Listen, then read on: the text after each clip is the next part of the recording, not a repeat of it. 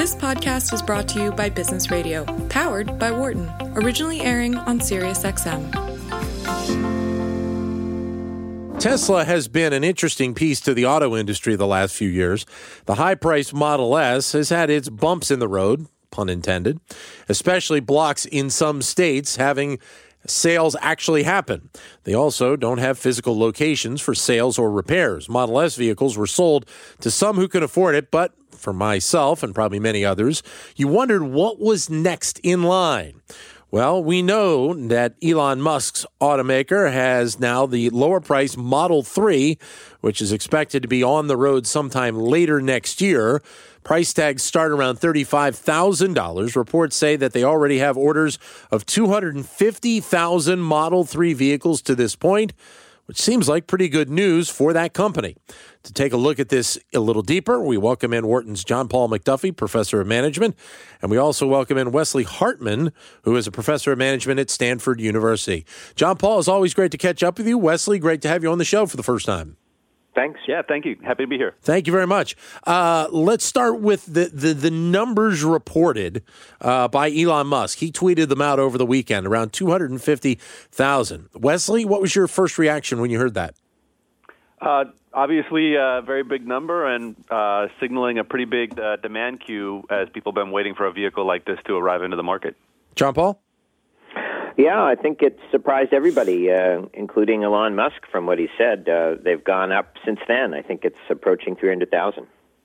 Is it though? And I guess in some respects, I guess we shouldn't surprise you. From what I read, and correct me if I'm wrong, that realistically, the people that are ordering this vehicle, all they had to do to to get this started was put thousand dollars down. And for most people, even middle income families, if you wanted to get into that market, $1,000 is not the worst thing in the world that you have to put down, knowing that you still have probably a year, maybe a year and a half, uh, to be able to, to, to get the rest of the financing on this, correct?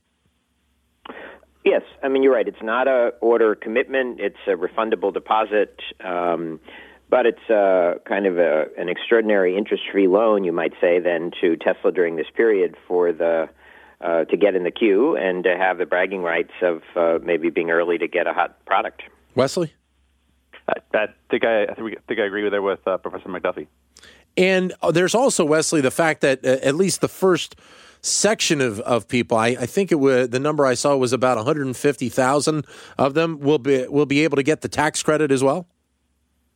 Um, I'm not positive on the policies and the tax credit. Okay. My expertise is more in marketing. Maybe Professor MacDuffie can talk to that. Um, I know that uh, there are some limits as far as how far the tax credit goes, and some of the tax yeah. credits in California, where I'm located, have already been pulled back um, for certain income brackets. John Paul. Yeah, if I understand it right, the federal tax credit is scales back once a company has sold 200,000 okay. electric vehicles, and Tesla lifetime is at about 110,000 now. Okay. I don't think it goes away completely, but it begins to be scaled back. So if I'm right about 90, the next 90,000 okay. Tesla buyers of any model would get the full tax credit, which I think is seventy five hundred, and then it might scale back and it will disappear at some point. So it's not specifically on each individual vehicle or each new type of vehicle that they're doing; it's the overall number. I believe so, and it's it's meant to um, you know prevent the the big companies that have introduced electric vehicles from scooping up, uh, you know, all the rebate money. It's it is actually to encourage startups like Tesla. Wesley, in terms of bringing this model to the market, I think we all expected that that Tesla was going to have to do it. Uh, you know, especially with the high price point on on the uh, on the first two models that they brought forward. Uh, they seemingly have maybe hit on something here for people that obviously couldn't afford the $70,000 vehicle, but were interested in being in the electric car market, yet didn't want to have uh, some of the other models that are out there that may be seen almost as a little bit low end. Uh, you're, you're, saying the other models outside of Tesla's? Yes, uh, correct. Yeah, I think that's right. I mean, one way to look at this is I mean, this is roughly half the price of the existing Model S, which is out there, and I think most people expect that they're probably not going to get half the car. They're going to get a lot more than that and something, you know, somewhere in between. And so that seems like to offer a lot of value. The other electric vehicles which are available, which are also getting a lot of press, is say the the Chevy Bolt. Um, but when you look at the price point and the attractiveness, and if you watch some videos online in terms of the evaluations, there seems to be a clear difference in, in what Tesla may be offering in a relatively similar similar price point. But realistically, what Tesla is offering in this model, at least in the pictures we've seen, and what they've had in, in their prior models, it doesn't seem like there's a ton of difference. There obviously will be, but you know, it's not something that is truly visible. I mean, this new model, the Model 3, seemingly is fairly attractive. I think a lot of people potentially would jump on board. I, I definitely agree with you. I think in, in some ways it's it's a more attractive and it's a judgment factor than than the Model S in, in some ways. And I think it's just a question of once this thing comes to market, which features is it going to have which are comparable to the Model S? And it's likely, I imagine, from a cost standpoint, going to have to you know be be short on a few of those. But the essentials that people care about, the fast acceleration, um, and the uh, the mileage they can get on all electric, seem to be there, and that's what m- most people are looking for. John Paul. Yeah, I mean it's it's part of the fascination with the Tesla story. Most automakers historically have started with inexpensive vehicles, and as they've established, you know, reputation and manufacturing capability, supply chain, dealers, etc., they've moved uh, up market, and sometimes by establishing new brands like Lexus, for example. Tesla did it exactly the opposite way. They established themselves at the luxury end, and uh, obviously they'll benefit from the way in which that luxury brand cachet will rub off on the Model 3. You know, I, I think the big question everybody's wondering about is can they can they really scale it up? What will the vehicle look like when it hits the market at mm. that price point? Will the price point stay or sort of uh, edge up? How much delay will people face? Um, you know, for te- Tesla's been a niche, uh, low volume producer, and this would put them much more into the mass market, mass production range, and they haven't done that before. But they've learned to do other stuff that they didn't know how to do, and uh, so it would be risky to bet against them. I think. Do, do, they also have to, in the process of getting more into the mass market, John Paul? They also have to I- improve the abilities of, of people to be able to you know, get their cars checked out when they need to. I mean, certainly, you know, we talked w- with you on this show about how there was such a, a negative feel between between Tesla and and a good section of the auto industry because of how they were marketing the Model S and the Model X back in the day. Well, yeah, so they're trying to completely avoid setting up traditional dealer franchises and uh, the dealers are very well organized politically. There are strong franchise laws in every single state. Each state has a slightly different version. Tesla's had to do a state by state battle. They've won a few, but they've lost a few, and um, so that's another piece of the challenge here. You know, nobody loves the experience of buying a new car from a dealer, but dealers do traditionally also uh, sell used cars, do servicing, um, provide parts, and uh, and of course financing and things like that. Tesla so far has had to outsource um, repair and maintenance. They've had to outsource uh, the selling of used cars, and of course they're a new company, so there haven't been a lot of a lot of those. Uh, but again, as they grow, uh, they'll face some of those same requirements. The other thing dealers do is they uh, invest a lot of money in uh, the inventory, and so they absorb some of the risk of whether car models will sell to the extent that you know every everyone was predicting. And uh, so, uh, one interesting speculation I've seen is Tesla's fighting hard against the franchise dealer model now, but once they once and if they get really big, they may find themselves yearning for some of the things that the franchise dealer model provides. Wesley. I, I think I agree with that. Um, at, at some point, they may decide to go down that route. I think what's what's fascinating is that at this part, it doesn't seem like there's an obvious reason we should be pushing back, or the government should be pushing back against their model to bring these vehicles out. They're obviously successfully bringing uh, cars into people's hands, et cetera.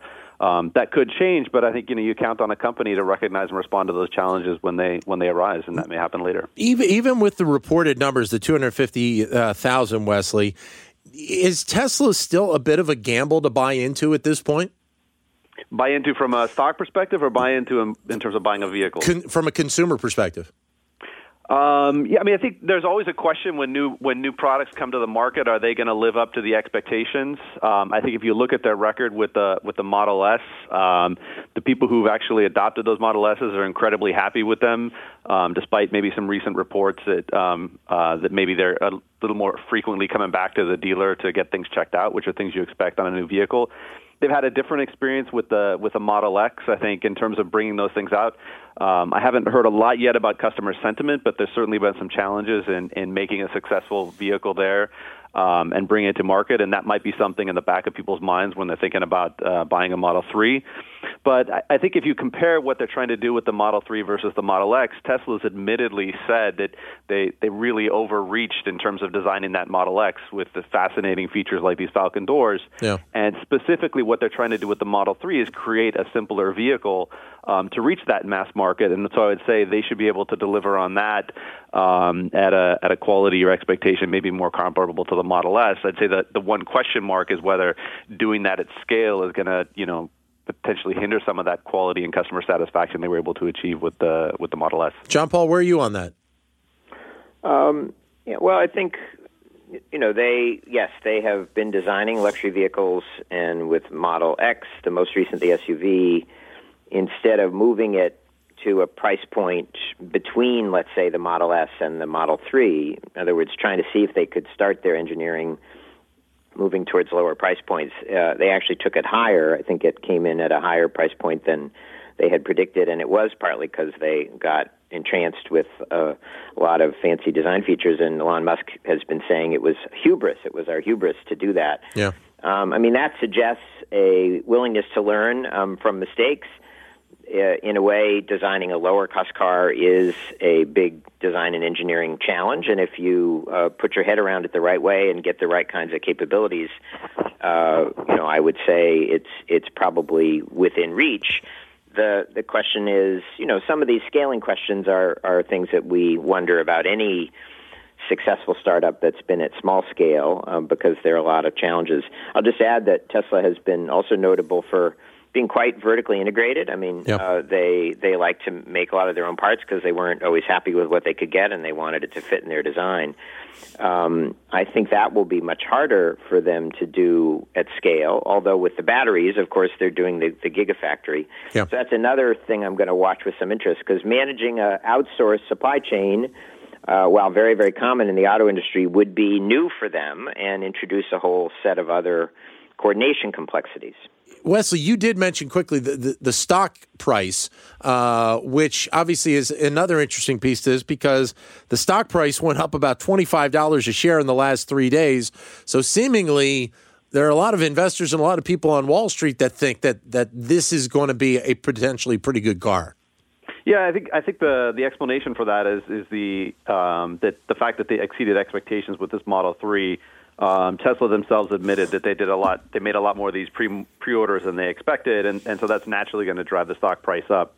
Um, if you look at the stock price over the last year or so, this this thing has been on a roller coaster, and I think that's indicative of a market that people are very uncertain of what the future looks like, and um, beliefs kind of tend to swing to one side or the other as whether Tesla's going to make it or not. Um, and I think you know what we see from this latest signal is that at least you know, a lot of people out there, potential car buyers, have the belief that Tesla is going to be able to deliver on this, or if they do, they, uh, you know, as as John Paul said earlier, they want to be um, towards the front of the line and being able to take advantage of that. Well, I guess John Paul, wait, wait, speaking uh, for a second about the the Gigafactory. Um, with the potential that they're saying of 500,000 cars a year, seemingly they would be able to handle this initial run uh, of the Model 3, correct? Um, yes. So, I mean, from a capacity planning point of view, you could say they've they've done a good job. They uh, they got at really fire sale prices the old um, GM Toyota joint venture NUMMI plant in Fremont, California, right after the financial crisis. Um, GM pulled out of the joint venture because of bankruptcy, and Toyota uh, didn't want to keep running it because of their own pressures during the financial crisis, and so uh, Tesla has, therefore, control of a factory that was making half a million vehicles uh, at the point that it closed in 2010. and 10, um, and the Gigafactory, which is still being built, Yep. is scaled for um, half a million vehicles, which is that 2020 prediction that Elon Musk has been making. So, Okay. so in in terms of lining up the facilities to handle that scale, um, they've done it. Now they just have to do the rest of it. How important, Wesley, though, it is being able to now deliver these vehicles on time? Uh, the the early estimate is is late 2017 at this point. Uh, with so many vehicles really ready to be bought by consumers, the last thing that Tesla wants to have happen right now is any kind of delays. Yeah, I, I think that's right. They'd like to be able to prove that they can meet those expectations they put out there. Yeah, but that said, I think Tesla, both with the Model S and, and especially with the Model X, has a has a reputation for kind of making claims on when these things are going to be out to the market and and and, falling pretty far behind on them. And, and if you watch the the unveiling, Elon Musk hinted at that and says, "This time, I think we're really going to get there." Um, but in that is still some some notion of uncertainty, and if you have to say where are consumer expectations, there probably is some probability that that might get delayed a little bit further down the line. And the opt out on those reservations might lead to maybe some people not being able to wait long enough to get those vehicles and and moving into something else. Um, I think ideally, from Tesla's standpoint, that's going to be a, a Model S, and, and you might have seen some of that in terms of people moving out of the Model X, but it could also bleed into some of the other products which are which are out there. But the fact that, that I, and from what I read, even before Elon Musk, uh, you know, that before they, they started showing off the, the, the prototypes on, on this Model 3, uh, they had more than 100,000 people signed up for this vehicle. So th- that perspective alone, 100,000 people basically buying in before this car was really even ready to be shown off, what's that tell you? I, to me, it, it, it speaks to what Tesla's been able to communicate to the market in terms of products they could de- develop and, and how much people would want those. Um, it's a little bit similar to maybe when you used to think of people lining up to get the latest iPhone that was coming out. Yeah. Apple's a company which similarly has built a reputation in the past of delivering fantastic products that people are you know willing to jump on board or read the news about before these things necessarily are fully flushed out. Um, and I think Tesla has kind of captured that at, at this point where this market is potentially fundamentally changing now, where we might see large uh, spread adoption of uh, electric vehicles. John Paul? Yeah, no, I completely agree. I mean, um, I think Elon Musk gets a lot of the credit also for, you know, helping build a buzz around Tesla, and he does it periodically with announcements. He does it with his multifaceted roles, uh, including being, you know, CEO of SpaceX and one of the, uh, you know, early uh, investors in Solar City, and uh, he is this larger than life character, uh, which makes you think of um, in computers someone like Steve Jobs, but in the early auto industry history, someone like Henry Ford, right? Who who partly just through the charisma and the boldness of their vision um, have an influence on people. So uh, that's that's been huge. The question with delay, which I bet there will certainly be because they've never ma- met one of their uh, promised delivery targets before. Um, how much will it hurt them? Uh, some people may drop off the list, as as Wesley said, but then other people may j- join on. People who drop off the list may upsell to another Tesla. Um, at what point would delay hurt Tesla's reputation? Um, we can imagine at some point it would, but it might have to really be a disastrous um, failure as opposed to just a slow, a slow rollout. You know, the other question is um, if this is a sign that the electric vehicle market is is going to start to take off. What will competitors Right. be offering? What if competitor products are available earlier? What if competitor products look pretty good, are well priced, um, and that could, of course, undermine a bit too. But if it's a growing market, there should be room for everybody. Well, I guess the other interesting thing is that in, in terms of uh, the the other vehicles that have been out there, for the most part, John Paul, they've all been basically compacts, right? Compact sized vehicles. So you know, for what Tesla is bringing to the model uh, to the market, this is something that that is quite a bit different. Uh, yes, well, it's it's true that for reasons of uh, you know the battery technology, the limits of battery range, uh, the extra weight associated with batteries, and the general positioning of electric vehicles as as green and uh, kind of environmentally responsible and cutting down on fuel costs, all that has pushed the market towards the the small car end. But there is a there is a repositioning that's happening for electric vehicles from a lot of different um, angles, and Tesla is certainly part of it, but not the only part of it. Electric vehicles increasingly are being seen not necessarily as green or a way to save on fuel costs, but as um, incredibly powerful with amazing acceleration, uh, fun to drive, yep. And um, you know Formula One now has an E F1 set of races, which are entirely electric vehicles, and even the regular Formula hmm. One cars are all hybrids. So they all combine electric, which gives fantastic acceleration without you know torque steer problems. Um, with a traditional engine. So, and they're doing that a little bit for green reasons, but also just because the performance is so great. So, you know, this is a, and people have talked about the Prius commercial during the Super Bowl, which was all about these uh, these folks escaping the police in their Prius yeah, and yeah, how amazing right. that was because yeah. people think of it as this sort of pokey green car. So I, I think that'll really help launch this market if that catches on. We're talking with John Paul MacDuffie, of the Wharton School, Wesley Hartmann of Stanford University. We're talking about the Tesla Model 3, which is uh, supposed to be out on the roads late next year. Your comments are welcome at 844 Wharton, 844 942 7866. Get your opinions. Uh, maybe you are somebody that has already put a down, down a deposit down on one of these vehicles, or maybe you're thinking about it. 844 942 7866 is the number to give us a call.